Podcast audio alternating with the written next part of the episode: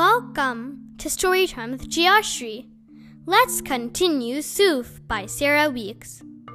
Chapter 12 More Than a Tail Loves to Wag. Beep, beep, boppity bip, kapow! I crowed. No translation necessary, my mother laughed. I may not be fluent in beepish, but I'm pretty sure that means you're happy. Duck is coming home. How much farther? I asked. It's over on the other side of town. We should be there in about 10 minutes. I couldn't believe it. Only 10 minutes until I could hug Duck. 10 minutes until I could kiss his head and sniff his ears, and man, oh man, does 10 minutes feel like a million years when you can't wait to see your dog? Put the pedal to the metal, I cried happily. My mother laughed again. Where in the world did you pick up that expression? she asked. Mr. Taylor says it all the time. He also says, get the lead out, jump in Jehoshaphat, holy Toledo, and jickety jack. Chickadee jack? I don't know exactly what it means, I said, but it's definitely a good thing. My mother smiled. Mr. Taylor is a good thing too, isn't he? He's the best teacher in the whole world, I gushed. He doesn't make me join in if I don't want to. He lets me color in all the O's on the bulletin boards.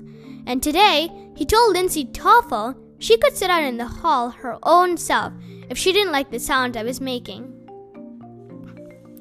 What sounds were you making? My mother asked, glancing over at me.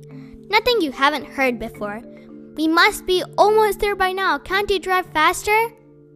My mother ignored the question and kept the speedometer steady at 55. It's good to be talking again, she said. I've missed you. Mom, I moaned. Not now. I was finally feeling happy about something. Did she have to ruin it with some corny, blibbity blabbing about missing me? Please hear me out, my mother insisted. I have to get this off my chest. Fine, I said, crossing my arms and heaving a giant sigh. I'm listening. I feel awful about what I said to you after I found the lighter, my mother began. I know you would never have done anything to put our family in danger. It was a terrible thing for me to say, and I'm beyond sorry. I knew I was supposed to say that I forgave her, or that it was okay, or not to worry. But as awful as I felt when she accused me of setting the fire, it wasn't the main thing I was mad at her about. If I said that I forgave her, it would feel like I was forgiving her for everything. I wasn't ready to do that, and I didn't know if I ever would be. If you say so, I told her instead. It was clear that wasn't the response she'd been hoping for, but it was the best I could do under the circumstances. A few minutes later, we slowed down, pulled off the highway, and turned up a narrow dirt road. The houses were small and close together, the yards full of weeds and plastic toys. Julie's text said 54 Briar Road, but do you see any numbers on these houses? My mother asked, craning her neck to see. There it is! I shouted, pointing to a green house with some faded numbers peeling off the side of the mailbox. There was an old car up on cinder blocks in the driveway, and a snowmobile with a for sale sign on it parked in the middle of the front yard. I looked around, but there was no sign of Duck. Let me check again to make sure we were in the right place, my mother said. But before she could pull up the text on her phone, the screen door banged open and a skinny woman smoking a cigarette stepped out. She had on short shorts a tank top with a big red tongue printed on it. You the folks that lost the dog. She called out to us. Is he okay? I asked, jumping out of the car. He's not hurt, is he?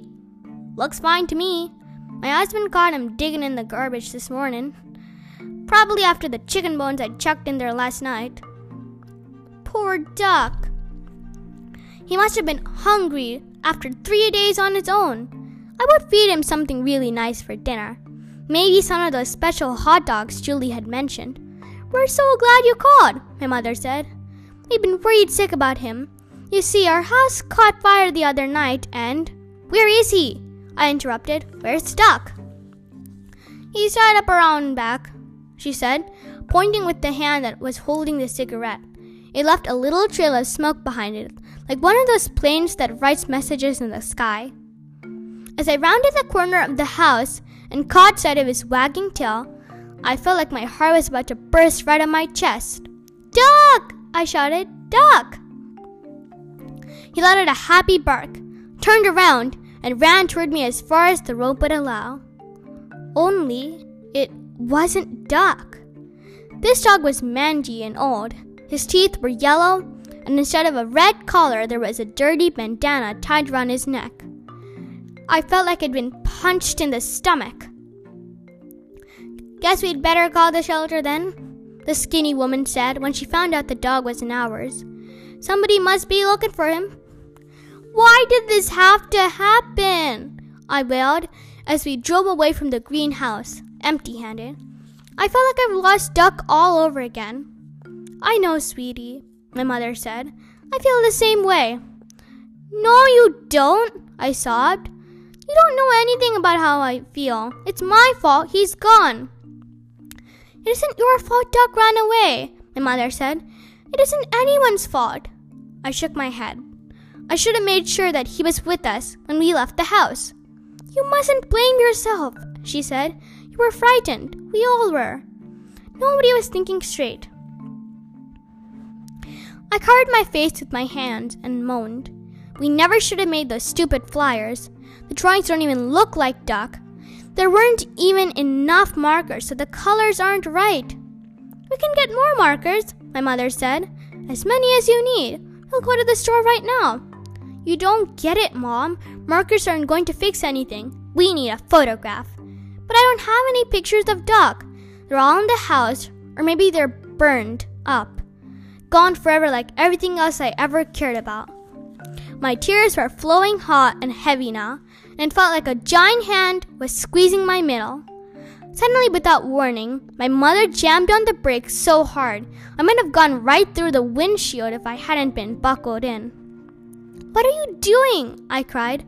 We're going back. To Scott and Julie's? No, she said, turning the car around so fast the tires squealed. We're going home. Thank you for listening. Bye until next episode.